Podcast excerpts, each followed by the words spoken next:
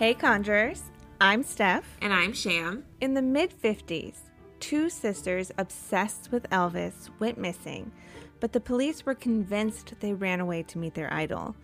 Their mother knew her daughters would never run off. She felt in her bones that something horrible had happened to her girls, but no one would believe her. This case has never been solved, and while many have forgotten about these girls, their family is still waiting for justice.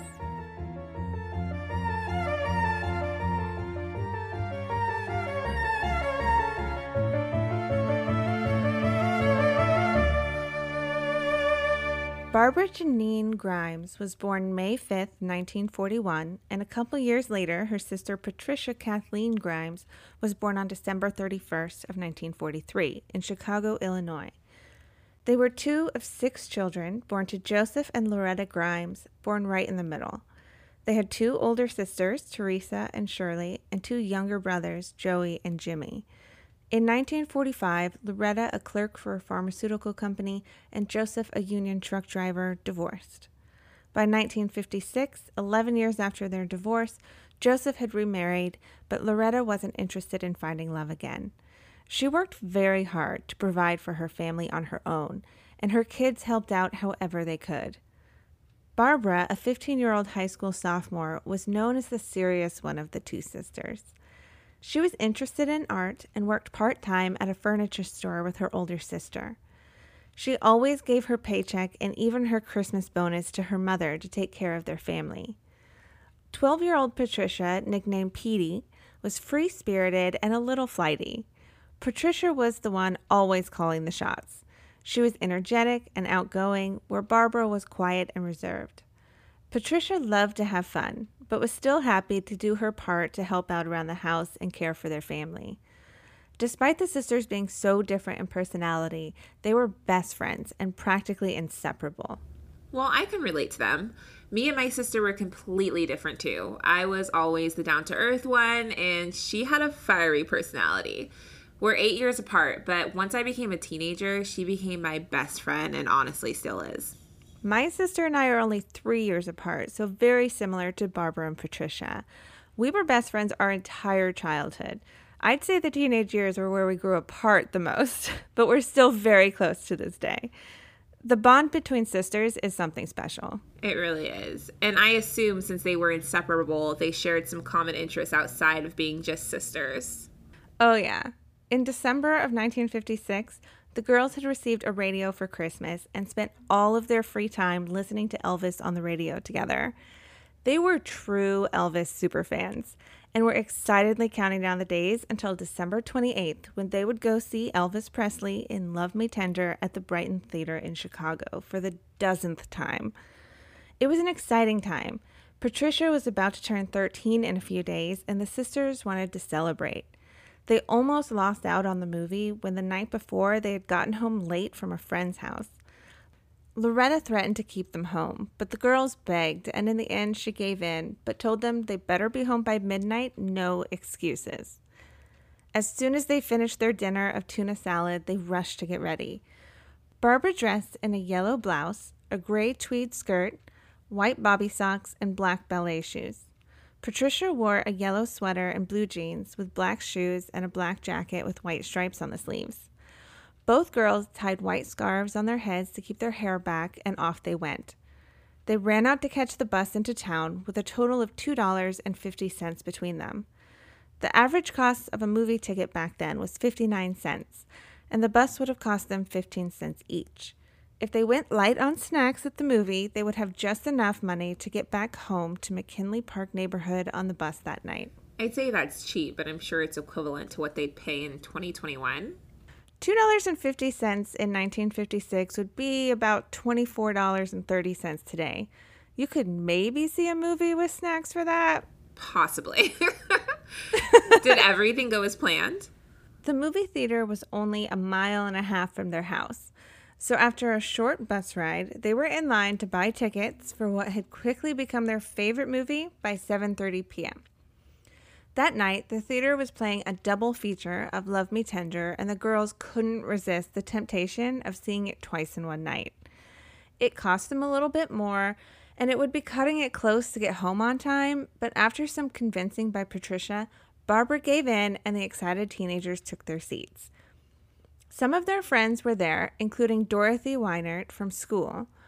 They waved her and her little sister over to the seats directly behind them. The first showing finished around 9:30 p.m. and Dorothy and her sister headed home. Before they left, Barbara and Patricia told Dorothy that they were staying for the second showing as they skipped off to join the line for popcorn at the concession stand. Midnight came and went, so Loretta sent 17 year old Teresa and 14 year old Joey to wait at the bus stop for their sisters, with orders to make sure they come straight home with no detours. By 2 a.m., the sisters still hadn't arrived. They hadn't been on any of the several buses that had stopped over the last two hours, so their siblings rushed home to tell their mother. The girls had never been this late before. Panicked, Loretta called the police at 2:15 a.m. on December 29th to report her daughters missing. Initially, police believed the girls were just out with boys or had run away to go meet their heartthrob Elvis Presley in person, so their investigation was not as urgent. Loretta knew better. Her daughters would never run away, not even for Elvis. Plus, Patricia was about to turn 13 in a couple days. The older sister had promised to take both shopping the next day, and Patricia had already invited her friends over for a birthday party. She had been looking forward to that party, and there was no way that she would willingly miss it. What the hell? I feel like the last thing I would assume is that they ran away to chase their celebrity crush. That couldn't have been a common thing. I mean, Elvis did have an underage wife, but that's risky. I'm sure some teenage girls ran off to meet their idols, just like some do that today. But Barbara and Patricia don't really seem like the type. And they had plans the following days. They would have planned better if they were going to run away. Regardless, I'm a firm believer in treating every missing child as an emergency, even if you think they ran away. Children need to be found, no matter why they went missing. What a waste of precious time. Eventually, police realized the girls had been abducted, and much to Loretta's relief, the investigation was taken more seriously. They changed the report from runaway teenagers to an abduction. Officers from surrounding jurisdictions were drafted, a task force was set up, and hundreds of local volunteers helped search for the girls. Door canvassing began in Brighton Park, with 15,000 flyers distributed. Canals and rivers were searched, and a reward was put up by the family's local church for information. More than 300,000 people were questioned, and 2,000 of them were interrogated. On January 11, 1957, Loretta gave an interview to the Chicago Tribune pleading with whoever took her daughters. If someone is holding them, please let the girls call me. When the news of the missing sisters went national, Elvis Presley caught wind of the story, and on January 19th, he made a national radio plea for the girls to return home, saying, If you are good Presley fans, you'll go home and ease your mother's worries. Tips poured in from all over the country with alleged sightings of Barbara and Patricia. They ranged from seeing the girls after the movie listening to Elvis Presley records in a department store to seeing the girls leaving on a bus station out of Chicago. A friend of Patricia's claimed to have received a phone call and hearing Patricia's voice on the other line. Most of the tips led nowhere and were easily debunked. The case was spiraling out of control, and Loretta was no closer to finding her daughters. The police needed a more reliable timeline for sightings of the girls after they left the movie. Elvis's plea also made them sound like runaways, but also having a celebrity during those times shout you out probably only added nonsense to the investigation and also gave it the wrong attention. Exactly. Elvis fanatics were just going to see what they wanted to see to feel involved. More harm than good for sure. Did what Elvis say lead to anything? There were so many sightings of the girls after their disappearance, and the times and locations contradicted each other. Police focused most heavily on the sightings claiming to have been directly after the movie let out. One 19-year-old woman who had been at the movie reported that the movie let out at 11:15 p.m. She remembered how crowded the entrance and the street had been as people lingered after the show. She claimed to have seen Barbara and Patricia and one other girl standing just outside the entrance of the theater talking to two boys. She said the boys looked to be older high school students. One had dark, slicked back hair and was wearing a Letterman jacket. The other boy had lighter hair, and she said he was not as good looking. She wasn't sure if the boys were bothering the girls or not, so she asked if they needed a ride home. She claims Barbara replied, No, the boys are going to take us home. So she drove away. When a columnist for the Chicago Times Sun received a letter claiming to be a girl who had been with the sisters that night and had been forced into a car the night of the disappearance, Police thought this might be the third girl the witness had seen. She claimed to have jumped out of the car, leaving the sisters behind. The girl provided a partial license plate, but nothing came of it, and they were unable to corroborate the story. A man named Roger Bernard had been sitting in the row behind the girls during the movie and said they all left around 11 p.m. He said they were headed in the same direction as he was, and he walked behind them for a few blocks. He claimed a green Buick pulled up next to the girls, but they kept walking and the car sped away. Then he said a dark colored Mercury pulled up next to them with at least two teenage boys inside. He said the girls giggled and chatted with the boys in the car for a few minutes, but then he turned off down another street and didn't see the girls again. I mean, them talking to two boys their age doesn't seem far off. Right, it's perfectly natural for teenage girls to flirt and talk with teenage boys at the movies. Yeah, that's nothing new. So, did anything else come up? Uh, yeah, so to further confuse these sightings, a truck driver said he saw the girls get picked up by a black Mercury next to the theater around 10:43 p.m., which according to the other witnesses would have been before the movie even finished. Another sighting police took very seriously was by a man who lived by the theater. That night, he was watching TV around 11 p.m. when he heard a car and loud music outside. He looked out his window and saw someone that looked like Barbara talking with a man looking to be in his early 20s. He said the man was about 6 foot, 180 pounds, with bushy blonde hair. Another girl that looked like Patricia was talking to another young man near the other end of the car. The car was a black Mercury with double exhaust pipes and was parked at the curb, with two more men still inside the car. The police had doubts about his story. It was too tidy, too detailed. But his house would have been on the way home from the theater for the girls if they had decided to walk, and was on the route Roger Bernard claimed they took before also claiming to see them stopped by a dark Mercury.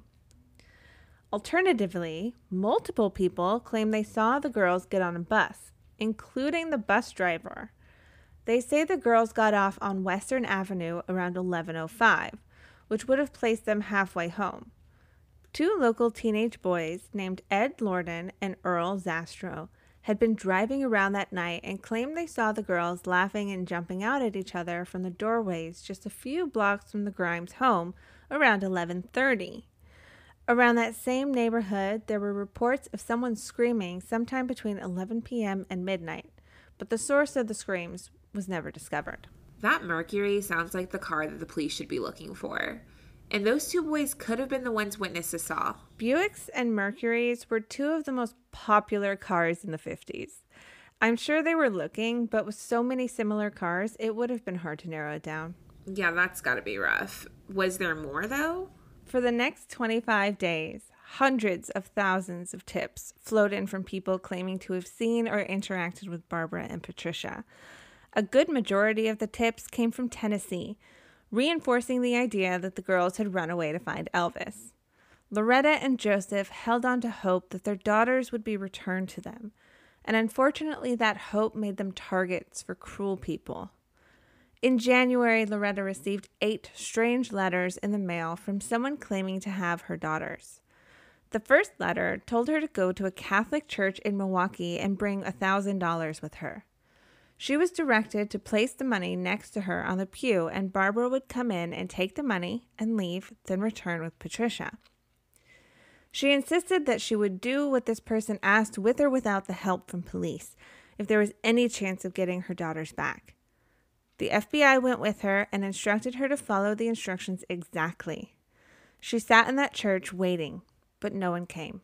She continued to receive letters, always instructing her to go to Milwaukee with money, and every time she went, and followed the instructions, hoping to get her daughters back. The FBI always went with her, but no one showed up to collect. Eventually, the FBI tracked the letters to a mental hospital where a patient had been writing them for fun. What a sick way to take advantage of a grieving mother. However, with all that coverage the media gave this case, it's not a surprise. And back then, the news media was even worse than it is now, if you can believe that. They sensationalized everything and didn't bother to try and verify facts. The news would report any rumors they thought people would find interesting, regardless of if it was true or not. Did they ever get anything reliable at this point? Police finally received a lead that felt credible when a taxi driver named Reno Valdez Eccles called in to say that he had seen the two girls sitting in a local diner near Skid Row with two men between 4 and 5 a.m. back on December 30th. Police followed up on the lead and showed pictures of Barbara and Patricia to the owners of the restaurant. She confirmed that she had also seen those girls on December 30th in the company of two men. She also identified one of the men they were with as a former dishwasher named Edward Bedwell. She further explained that she took note of it because the girl that looked like Patricia was staggering and one of the men had needed to help her walk. So these two men seemed to be a common factor for most of these witnesses, but she was staggering, and that sounds like she may have been drugged. That's what police thought too. They finally had a name to put with all of these sightings, even though Edward was older than the teenage boys reported originally. Well, Sham will tell us more about how this case broke wide open after this short break. On January 22nd of 1957, Leonard Prescott was driving east on German Church Road in Burr Ridge when he thought he saw two mannequins on the other side of the guardrail. He went back to the house to get his wife, then came back and discovered the mannequins were actually the bodies of Barbara and Patricia Grimes. They immediately went home and called the police. Barbara and Patricia were found naked laying in the snow, and Patricia's body was laying across her sister's body, and both were frozen solid. There had been a big snowstorm on January 9th and 10th, covering their bodies completely in snow and making it impossible to see them from the road until the snow melted. Joseph was brought to the scene to identify his daughters, and at that moment the family's hopes were dashed. Medical examiners had to let the bodies thaw before conducting the autopsies, so Chicago police brought in both officers and local volunteers to search the area for clues in the meantime. No clothing, belongings, weapons, or any other significant evidence was found.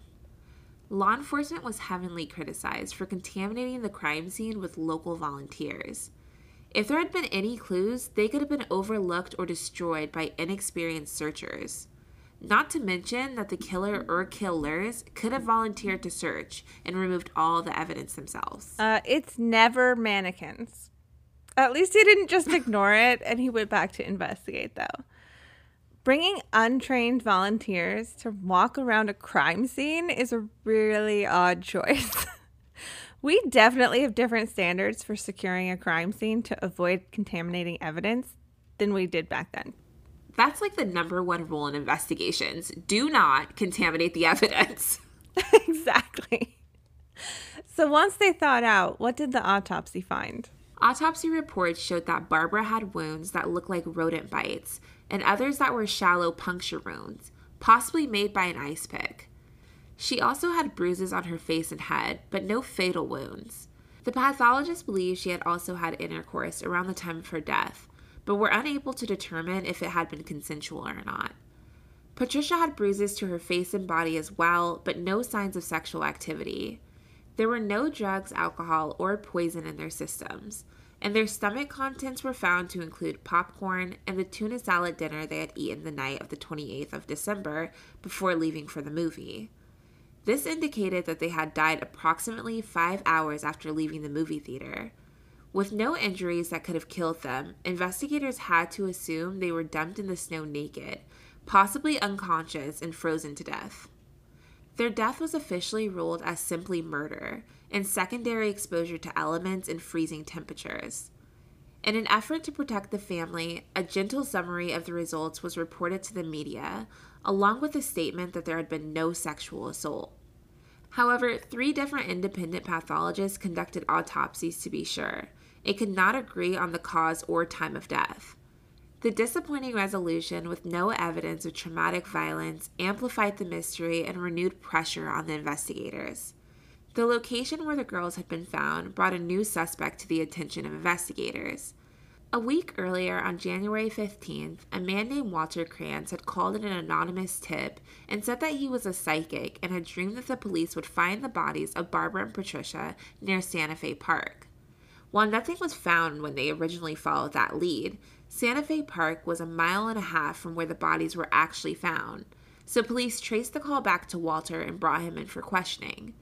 He passed multiple polygraph tests, and it only spiked as lying when they asked him if he had seen the bodies after death. Okay, that's a lot to unpack.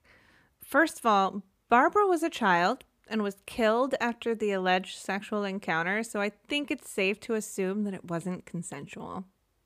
If their stomach contents were still what they ate the night of their disappearance, then all of those sightings after that night were wrong.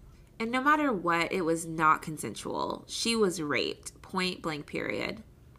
The guy who said he was a psychic is interesting, but where he said they would be found didn't even turn out to be right, so.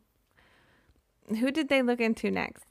The investigators focused their attention instead on Edward Bedwell, who had reportedly been seen with the girls and another man on December 30th. Edward also matched the description given by the witness who saw the girls talking to two men outside his house the night they had disappeared.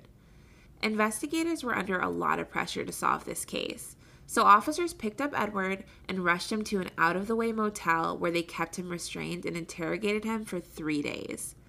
Edward was a 21 year old drifter and a former circus worker who had recently had jobs at the factory and as a dishwasher. Multiple cops took turns interrogating Edward for over those three days, threatening him and telling him that if he confessed, he was free to go. He insisted the girls he and his friend Frank had been with were not the Grimes sisters, but eventually police wore him down. On January 27th, Edward signed a 14 page type confession, where he claimed that he and the man he called Frank, whose actual name was William Cole Willingham, had met the girls at Madison Street Tavern on January 7th. They spent a week together drinking and shacking up at various hotels.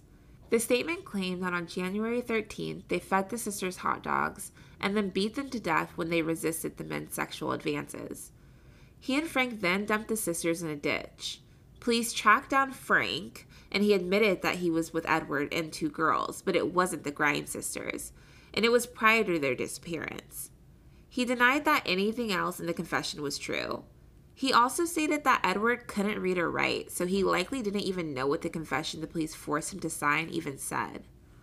It was rumored in the newspapers that the girls were known to stand outside of bars until someone was willing to go inside and buy drinks to bring out to them. There was no evidence that the girls had ever done that, and Loretta passionately insisted that that wasn't true. She didn't believe for a minute that Edward and Frank killed her daughters because they would have never gone anywhere with strangers. Almost immediately, holes started appearing in the story the confession told. Shortly after the confession was signed, the autopsy reports came back, and the medical experts concluded that the girls died late December 28th or very early December 29th. Edward's factory job time card provided an alibi for the night they disappeared. There were no hot dogs or alcohol found in either of the sisters' systems during the autopsy, and the girls weren't beaten to death. We have seen forced confessions before, especially when the police are under pressure to close a high profile case. Edward can't read or write, so the signed confession is bogus for sure. Not to mention, a motel in the middle of nowhere is not an appropriate place for an interrogation anyway. He has a solid alibi for when they went missing. I don't think he's the guy. Overall, the confession made absolutely no sense. And it sounds like they were just trying to close this case without actually putting the work in to find the actual killer. I agree. The justice system doesn't always care if the evidence doesn't add up. Did Edward get let go? Edward's defense attorney insisted that the confession was coerced, and the autopsy proved that. Edward was released from jail on bond on February 5th of 1957, which pissed off the Cook County Sheriff Joseph Lohman and the investigator Harry Glos, who believed that Edward was responsible. Harry Glos was the Cook County coroner's investigator at the time, and he publicly disagreed with the coroner's report. He held an impromptu press conference where he accused the coroner of covering up evidence and the facts of the case. He believed Edward was guilty and had held the girls captive until at least the 7th of January. He claimed the autopsies had been wrong or intentionally covered up. He publicly stated that the pieces of the report were false or misleading. He stated that there had been evidence of beating and it was not by animals. He believed that they had been alive until at least the 7th of January due to the ice found on their bodies. He also believed both girls had been sexually assaulted, claiming semen had been taken from Patricia's body as evidence. He also claimed that curdled milk had been found in Barbara's stomach, which she wasn't known to have had the night of her disappearance. He says it suggested that they were still alive after the night of their disappearances. After Harry went public, the chief of detectives did publicly admit that Barbara had signs of sexual activity, but insisted that neither girl was beaten. Harry was immediately fired, but Sheriff Lohman, who still believed Edward was guilty, stepped in. The sheriff believed that Edward had been released as a personal slight against himself and his political aspirations, so he brought Harry on as an unpaid special investigator on the case. After the Edward Bedwell debacle, several suspects emerged, but nothing stuck. Well, hmm, I guess if he's telling the truth and the autopsy report was messed with or something was being covered up, it would be hard to believe anything the authorities were saying about the case. That's very concerning. If I were the girl's family, I would take anything the authorities were telling me with a grain of salt. How could they have missed the girls were sexually assaulted the first time around? It's a good question. So, Loretta didn't believe Edward killed her girls. Did she have any suspects of her own? Well, in May of 1957, Loretta Grimes got a call at home from an unknown man with a very distinctive voice. He claimed to have undressed and killed the girls, and he also ridiculed the police investigation. At first, she thought it was just another cruel joke on a grieving mother, but then the man said something that made her blood run cold. He said, and I quote, I know something about your little girl that no one else knows, not even the police. The smallest girl's toes were crossed at the feet. End quote. No one outside the family knew that Patricia had two crossed toes. She was insecure about it and kept her feet hidden. This convinced Loretta that this man had killed and undressed her little girls. He then threatened her by saying her next child he took would be floating up in the river. A year after the first call, Loretta received another call from the same distinct voice. He said, he said, I've committed another perfect crime. This is another one the cops won't be able to solve, and they're not going to be able to blame Bedwell this time. Police were never able to identify the caller. This is very convincing. He knows personal information about the victim that he shouldn't know, but they could trace the psychic's call, but not these calls? That's weird to me. They pretty much pick and choose when they want to use their resources or not, which is trash. Did they ever figure out exactly what happened to Barbara and Patricia? 65 years later, this case is still unsolved, but we do have several theories. Theory number one is that Barbara and Patricia were killed by a man named Charles Melquist. He was later found guilty in 1959 of murdering another 15 year old girl named Bonnie Lee Scott. Her nude body was discarded on the side of the road in a wooded area, a few miles from where the Grimes sisters died. Authorities did actually try to question Charles back in 1957 about Barbara and Patricia. They learned about him after police found a list of girls, including young women, at the Grimes neighborhood at his apartment, but his lawyer, Robert McDonald, prevented it. Robert McDonald also represented a big Chicago mob boss at the time and was married to another mobster's daughter. Ray Johnson, a former police officer and lecturer who writes the Chicago History Cop blog, thinks Charles played a role in the crime, but was protected because of the ties to the Chicago mob. In fact, narcotics detective Sheldon Teller, who was one of the lead investigators in the Grimes case, was later charged and convicted of coordinating narcotic sales for the very mobsters connected to Charles' lawyer. One reason Ray suspects Charles is due to those suspicious phone calls Loretta Grimes received in 1957 and 1959. The second call she received, where the man said that he committed another perfect crime, happened on the same night that the newspaper reported the discovery of Bonnie Lee Scott's body. The other reason he suspects Charles is because of the similarities between the murders. Bonnie had a troubled past and was having trouble in school, so when she didn't come home on September 22nd of 1958, her grandmother assumed that she had run away again and called the police. Police questioned the people in Bonnie's life, including her boyfriend Charles. Charles claimed to have met Bonnie at a carnival the year before when she was 14 and he was 20, but he said that he didn't know how young she was until he met her family. He claimed once he found out her age, he became more of a big brother to her than a boyfriend. Uh, sure. Okay. It's not like she was 17, not quite 18 yet. She was 14. A guy in his 20s can tell the difference between 18 and 14.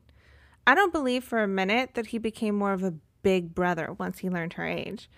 The timing of all of this does seem really likely that he was the person who called Loretta, or at least someone pretending to be him. He's literally the textbook definition of a pedophile. There is no reason he needed to go after a 14 year old preteen instead of an adult. You know what I was doing at 14? Watching Disney Channel and collecting lip smackers. Oh, same. what exactly happened to Bonnie?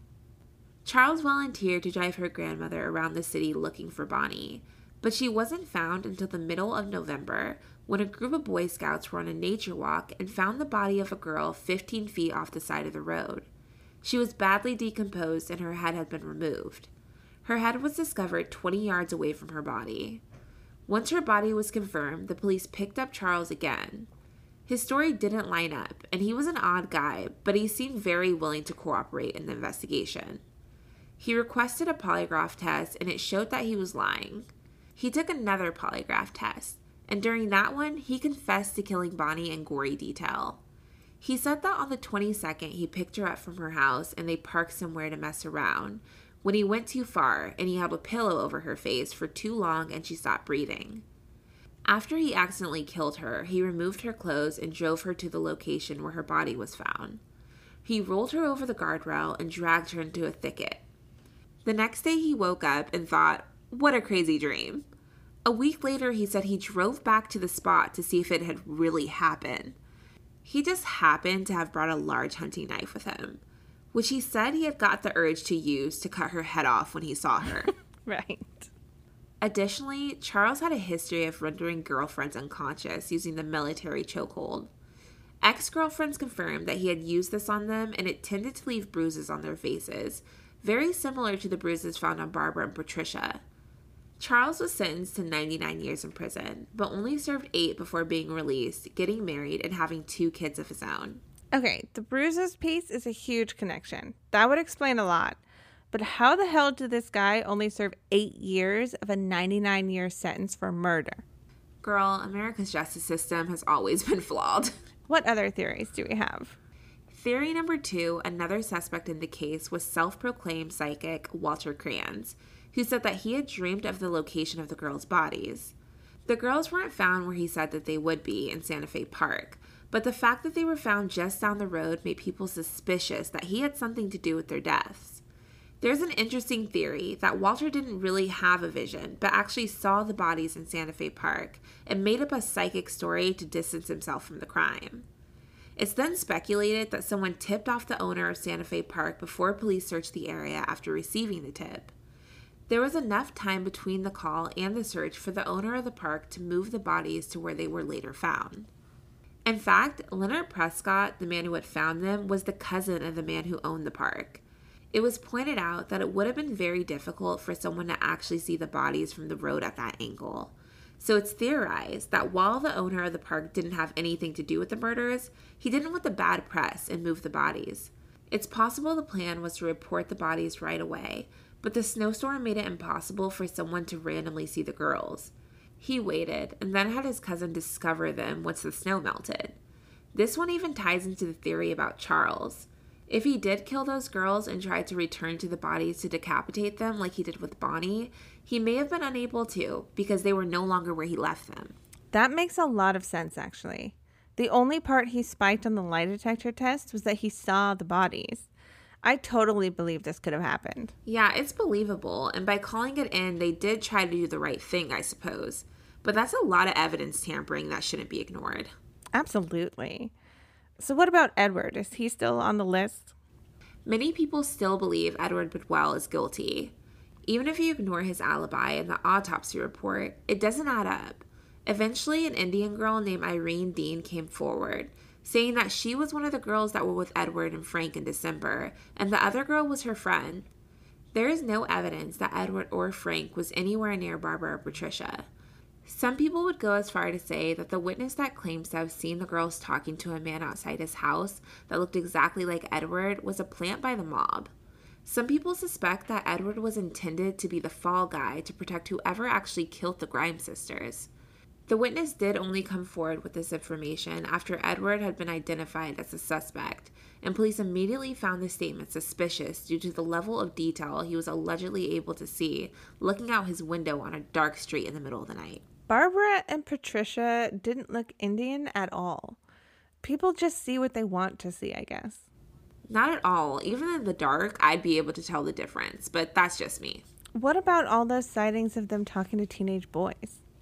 Theory number four is that the sisters died after a liaison with some local teenage boys who took them for a ride, then abandoned them in the snow to freeze to death.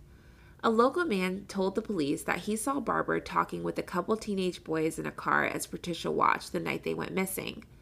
One of the boys reportedly told Barbara, You'll be sorry, before driving away. They also matched the description of the boys seen talking to Barbara and Patricia outside the entrance to the movie theater. Some find it hard to believe that it's a coincidence that those same teenagers also match the description of the two boys who reported seeing the girls laughing and jumping out at each other a few blocks away from the Grimes home. They also drove a green Buick, just like the one seen by multiple witnesses trying to pick up the girls after the show. That same night, around 2 a.m., close friends of these boys were picked up for fighting, and they confessed to police that they had all forced two girls into their car and raped one of them then claimed they stripped the girls naked and forced them out of the car at knife point on the same street where the girls were later found. They said they intended to go back and pick them up. It was supposed to be funny, but they couldn't find the girls again after that. All of the teenage boys were released after questioning. Coincidentally, one of the boys was the son of a Cook County Sheriff's Department sergeant. Okay, this theory makes the most sense to me. It connects all the dots the boy's story, when picked up that night, describes exactly what happened to the girls. And one of them is the son of an officer in the sheriff's department. That would 100% be covered up. I mean, they're the killers to me. It's so obvious, and it would make sense as to why the sheriffs were so eager to pin it on anyone else. The boys didn't do themselves any favors by speaking up in the first place. No matter how good the theories are, this poor family never got closure. Loretta Grimes died in December of 1989 at the age of 83. Before she passed, she begged the police to promise to never give up on finding out who killed her girls. The case remains open to this day, and the killer has never been caught. Patricia and Barbara's brother James was 11 years old when his sisters were killed. In an interview with CBS 2, he said that he's still haunted by the unanswered questions. Ray Johnson hopes a documentary he has in the works will boost public interest and eventually lead to more people contributing resources to solving this case. He's quoted as saying, That's the whole idea, is to keep it in the public eye so people keep looking at it. Somebody knows something and has heard something. He has even started a Facebook group to help share information about the case, and it has since grown to 1,700 members. It connects the surviving family, friends, neighbors, and amateur sleuths. All are interested in finding out what happened to those young girls. If you have any information regarding the Grimes sisters' murders, please contact the Cook County Sheriff's Police Cold Case Unit at 708 865 4549. Barbara and Patricia were young, innocent, and happy. Someone stole their light from this world and from their family. This case is another example of why it's so important to treat every case with the utmost urgency. If their disappearance had been taken seriously from the start instead of assuming they were runaways, could it have made a difference?